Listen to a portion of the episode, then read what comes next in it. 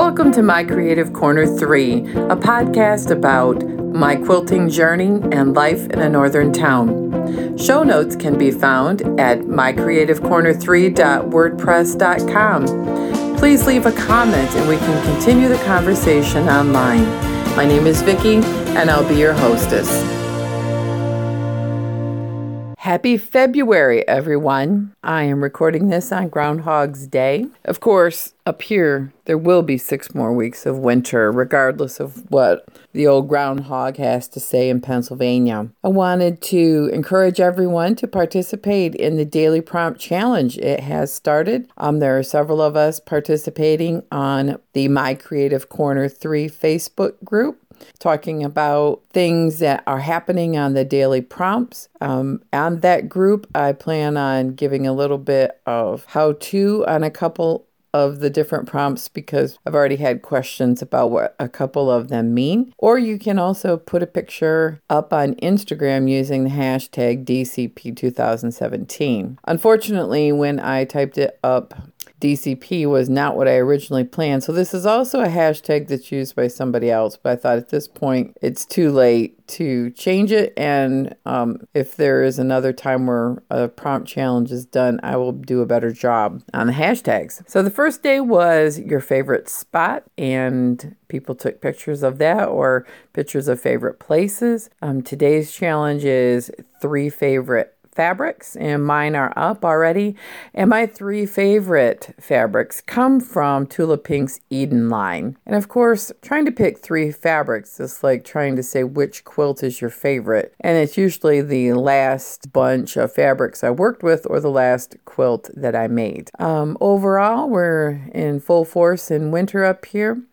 In the north, it's snowing and it's cold again after a beautiful January thaw where we were able to have a little break from all of that business and lose our snow. But we're back into the business of snow blowing and salting the steps and trying not to fall and the good news is I don't have to travel too much, but I have had a couple of days where I've had meetings and things and I have to drive 50 miles to the main office. So far, knock on wood, I've not hit bad weather. So the last quilt that I took off the frame was my own quilt. It was a big orphan block quilt, and I was rummaging through the drawers last year because I have a big um, tool bench in my sewing room, and the big drawers where I put test blocks that I've made for Quiltmaker 100 Block Magazine and other orphaned blocks. This is really a story of three quilts that led to the quilt that is off the frame. Um, about six years ago, when I started long arming,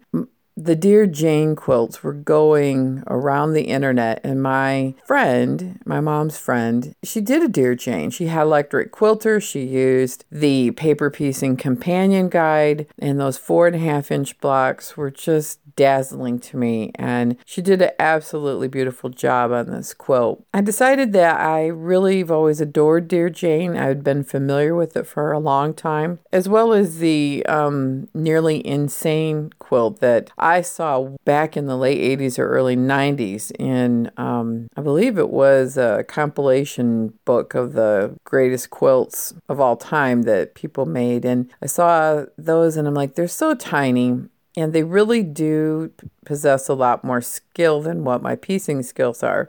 When I started out quilting, I hated piecing. I didn't have a sewing machine that I enjoyed sewing on, and I really just did mostly hand quilting.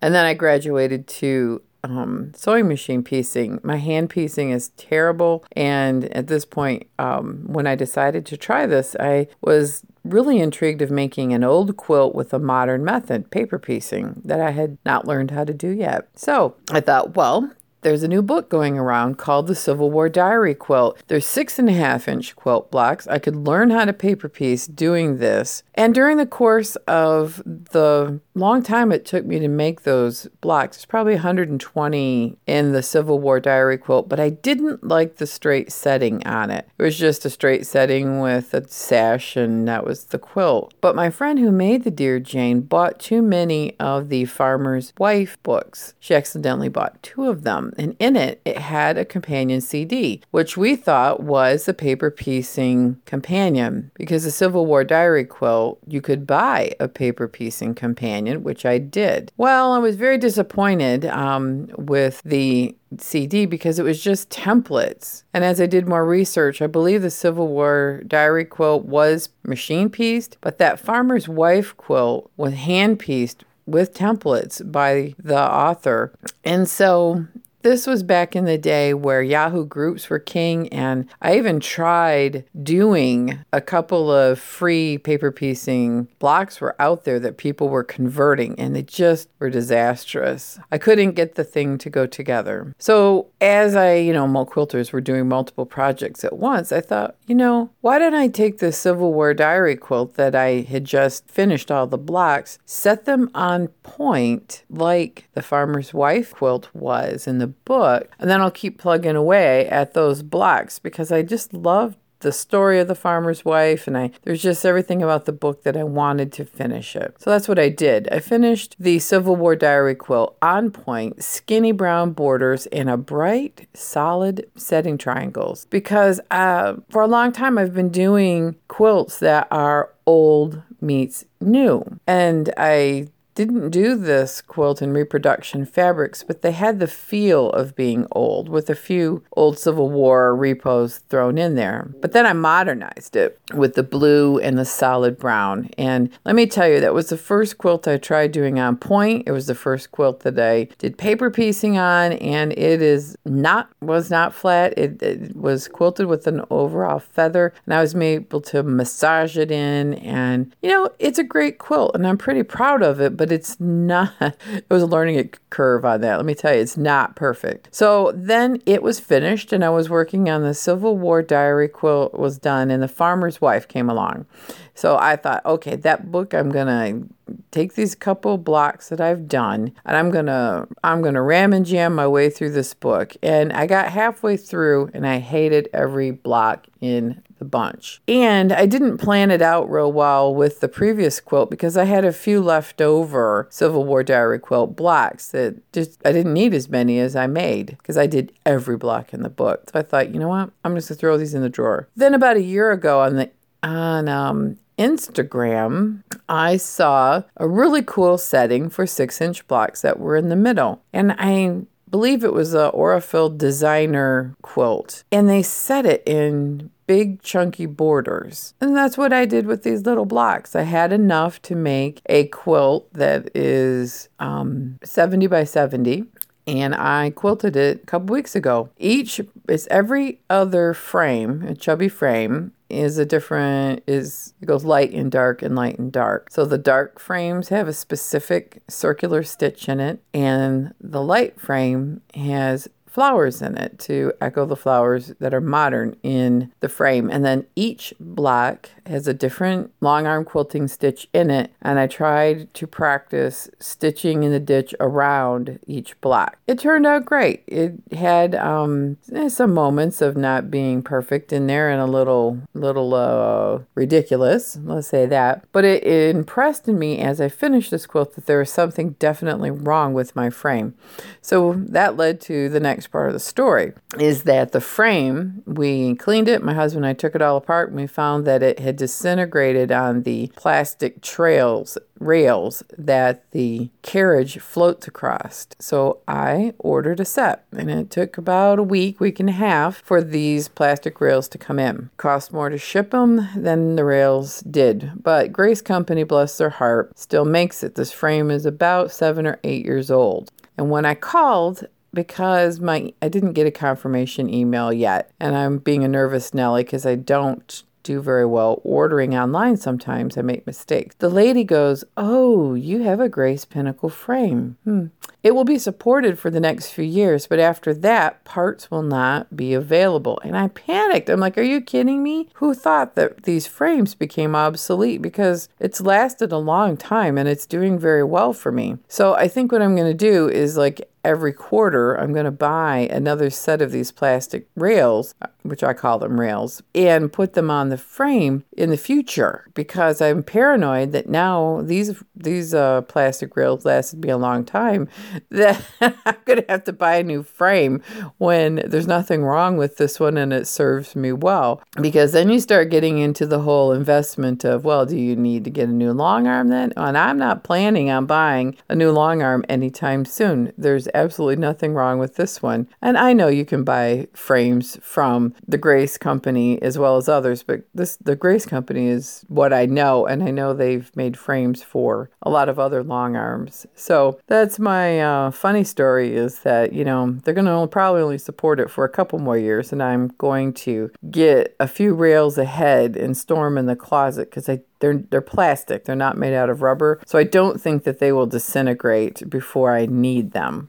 Not going to buy too many just in case, but I want to have a few sets stashed away. So that was uh, my latest finish. Um, so because I had the flu in January and then the rails, I'm a little behind on customer quilting, but I have more and more coming every week, and I have a queen size one on the frame right now that is made by my 91 year old customer. It's a log cabin quilt and it's bordered with piano keys, and I I tell you, I don't know how she does it, but her quilts are so flat. Those piano key borders do not waver once. So I'm having a good time. I'm doing swirls and I call it swirls and pearls. Um, Christa Watson showed how to do this in one of her videos, and it has swirls with a little bit of elongation with a little bit of pebbling every once in a while for added texture and to fill in some of the gaps. Works out very well. I have gray thread that goes well with the overall blue blue and um, some of the other gray backgrounds in this quilt. And then I have a, a few more in the stack. So overall, that's coming along. I still have a good dozen quilts of my own to do, um, and I'm going to weave them in. However, I did a thread inventory and realized that I have to order some more. So that's going to be a project for this weekend is ordering a couple of spools of thread at a time for the quilts I have coming up. I do like the So Fine 50 weight thread for the long arm. It has great tensile strength, so I can do a lot of starts and stops and turns, and it doesn't break on me. And that is what my machine likes, and that's what it's set for, and I go with it. I tend to use um, the top and bottom thread are the same. I know a lot of long armors use bottom line from Superior Thread Company, who also makes So Fine, and I just haven't gotten into that because it's another expense. And overall, I've found that my machine likes it when the thread is the same on the top, same on the bottom. And I generally use the same colors too. Definitely not contrastic or they'll poke through. But then the other thing is a lot of people use pre wound bobbins. I bought some of those last year when I was having trouble sorting out why my bobbin winder didn't work very well. And it was totally because I knocked the stand out of alignment and it's fixed now but that's another story. I'll tell you what, those pre wounds, number one, don't hold much thread. They're expensive. And number two, they don't work in my machine very well at all. They break and they snap and they twist around. The back brake must not work on it and the bobbin casing. So I'm not a big fan of the pre wounds at all. But I know other long armors swear by them. I take the time to wind as many as I think I'm going to need, or if I have enough money, I'll buy two thread colors so I have a cone on the machine and a cone on the thread winder. And it's interesting, you know, a thread is that basically I only use a half a dozen colors I, because they all um, are seasonal. You know, as the lines come out, you know, there's a certain color white, there might be a certain color copper, there might be a certain color green, might be a certain color purple and gray. Those are the ones I generally use. Neutrals. I have a black spool that I haven't used because um, the dark Amish style quilts. I haven't got one of those in a long time, but I have a, a spool of it. I might try it out on something. Not had much success in um, really liking how a very dark thread shows up on a lighter color quilt. I've done a couple of them for demonstration purposes when I show customers. Um, I just don't like the look of it, and then most of them agree with me that they don't either. I believe it overwhelms the piecing, and that's really the star of the show in most cases when people bring me a quilt to finish. While the long arm was out of commission, I also decided to do a very small wall hanging. After auditioning several fabrics and a very busy background with unicorns and mushrooms on it, I decided my fairy garden quilt uh, needed to be simpler, and I did consult with Frances of Off Kilter Quilt. And decided that it was just too busy and I removed a lot of elements and I decided that I wanted to work more in uh, mini quilts or sketches as Gwen Marston called them in her um, last book. So I made a fairy garden. It has a little mushroom house that I did put a link in the blog about it. That was a paper piece block, and the little tumbling mushrooms was loaded in my EQ6. But the rest of them were all improvisationally pieced mushrooms and tiny trees. I did uh, work in white in the background and then a couple different shades, and I tried to attempt an appearance of shading going from left to right. And also tried to do a forced perspective, making the pieces at the bottom of the quilt larger and smaller as you go up.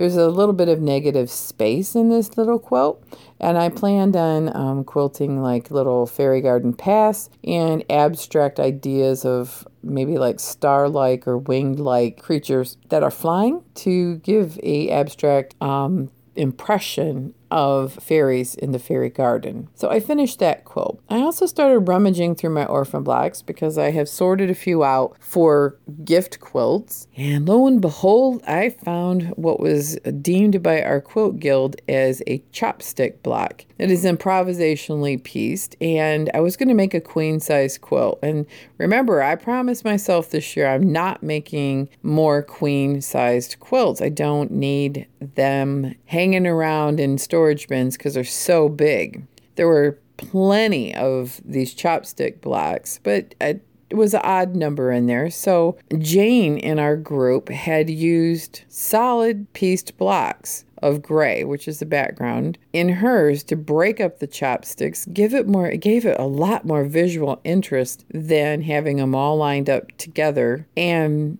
it gave me the exact number of blocks that I needed. I really like how it turned out. Now, um, other people who made this black in our group for a quilt used all the same color gray in the background. And I again decided to use a gray ombre, and I had some really dark gray, and I had some medium grays. So I tried to line it up from left to right, top to bottom, going from the lightest blacks in the background of gray to the darkest. And I think it turned out quite well. I used um, solid cover colored fabrics in the crossed sticks and a few ombres. Now, in this particular block, when I made it, I was being asked quite a bit at the time. It was a year, maybe two. Um, who knows? My brain just can't remember all of the, all those dates. I did put a tutorial in the tutorial tab on my blog to show how it was made. Um, this one got stopped because I got on a roll of making this and I have a bunch of tartan fabrics. So I made a black background quilt with um,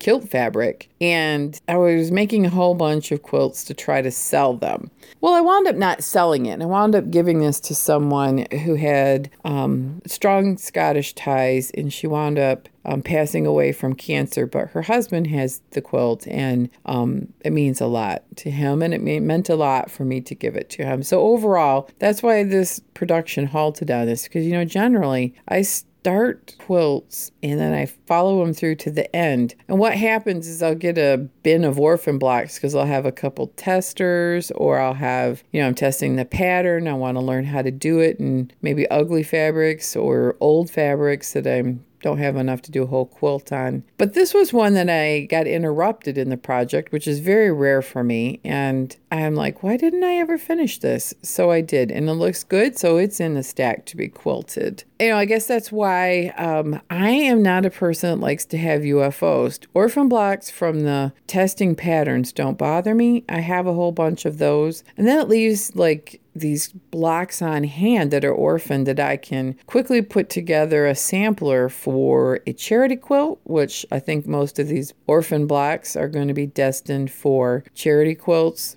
and maybe I'll get told that there's a wedding coming up for a friend or a graduation, and I'll have appropriate blocks for that. Um, but I don't like starting multiple projects. And as I get rummaging through all of my stuff, because it's January and I'm trying to organize and figure out what I'm doing in my sewing room, that leaves really only one UFO. And that was a block of the month that I want to have finished by the end of February. I did all of my blocks except for the last one, which is a Mariner's Compass. It was a block of the month for a quilt shop that's now out of business and is absolutely fabulous in batiks that are in blacks, browns, tans. And the unfortunate thing was is they hand cut all the fabric and the girl helping the quilt shop owner didn't always cut enough fabric to go in the kits. In the Mariner's Compass, I can't get it to go together because the pieces are not cut right. So through a long, you know, several year process, I have found some batiks that will work with the kit because I thought, you know, I don't want to just buy batiks because then it will not,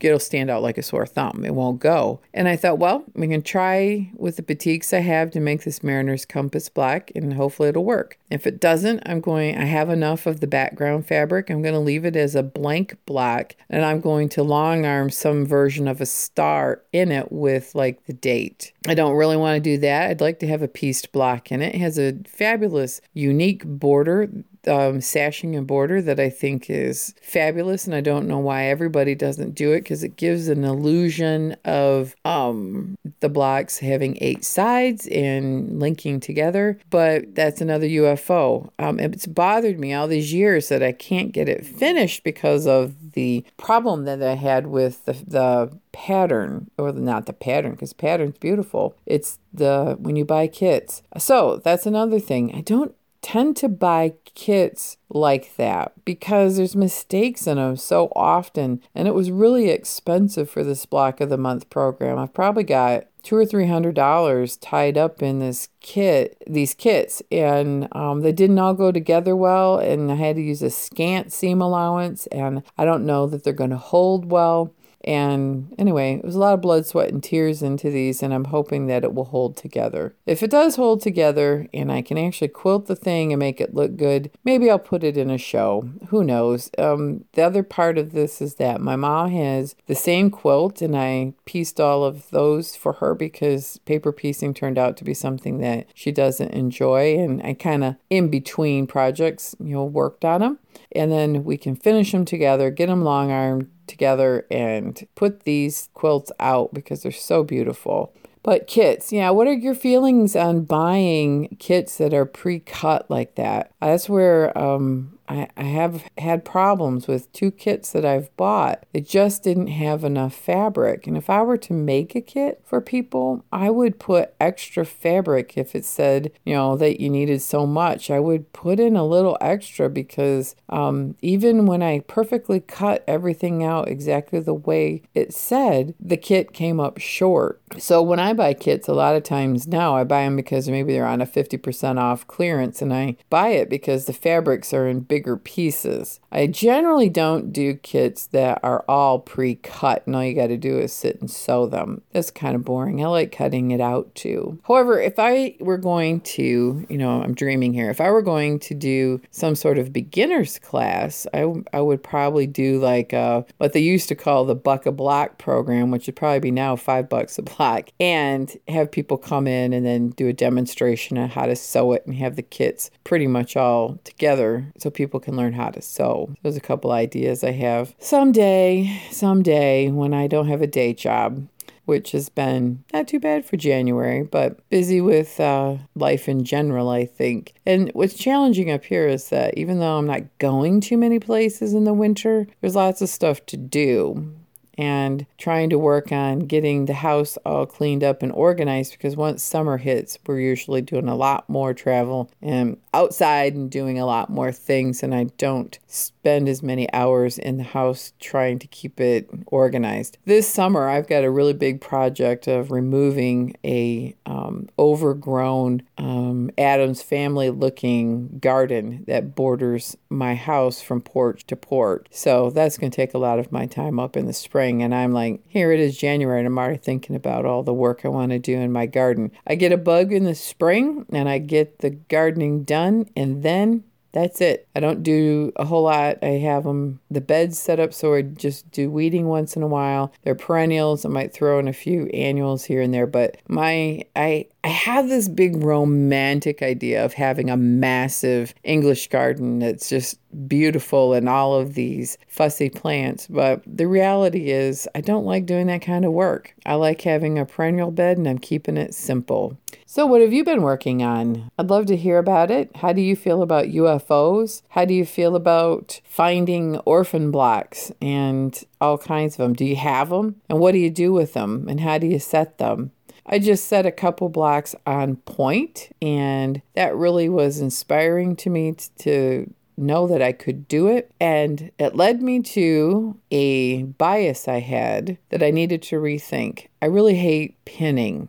I poke my fingers, I bleed on the white quilts. It's just a problem. So I've been using Wonder Clips or generally nothing. However, I found when I was doing my on point settings, I did two quilts in January that were on point. One was the Yellow Charity Open Rose quilt that I talked about, and then my Emerald's birthday quilt and it needed to be pinned or they were not going to line up. So I found the value in them and I generally only pin quilts to my long arm leader cloths. So I've been using pins a little bit more, and I'm finding that between that and this um, Janome, sewing machine, I'm able to tackle things that with more precision and have a little more crisp and polished look. I also have a walking foot that I borrowed from my friend, and that is going to be my project is trying to perfect binding um, it just, I really want to get a good binding with sharp corners. I've been reading lots of tutorials and I've watched tons of videos. And I have to say, if you want to see a real quick way of how to do machine binding with tips, see Pamming It on the Stitch TV show because she has some great little videos online that are short and sweet for my really short attention span and give the point of how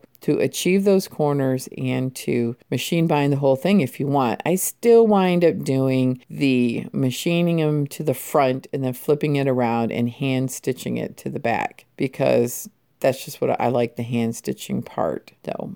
Anyway, the value of pins, I, I finally finally saw the light on how um, pins can really make your quilts turn out to look a lot better.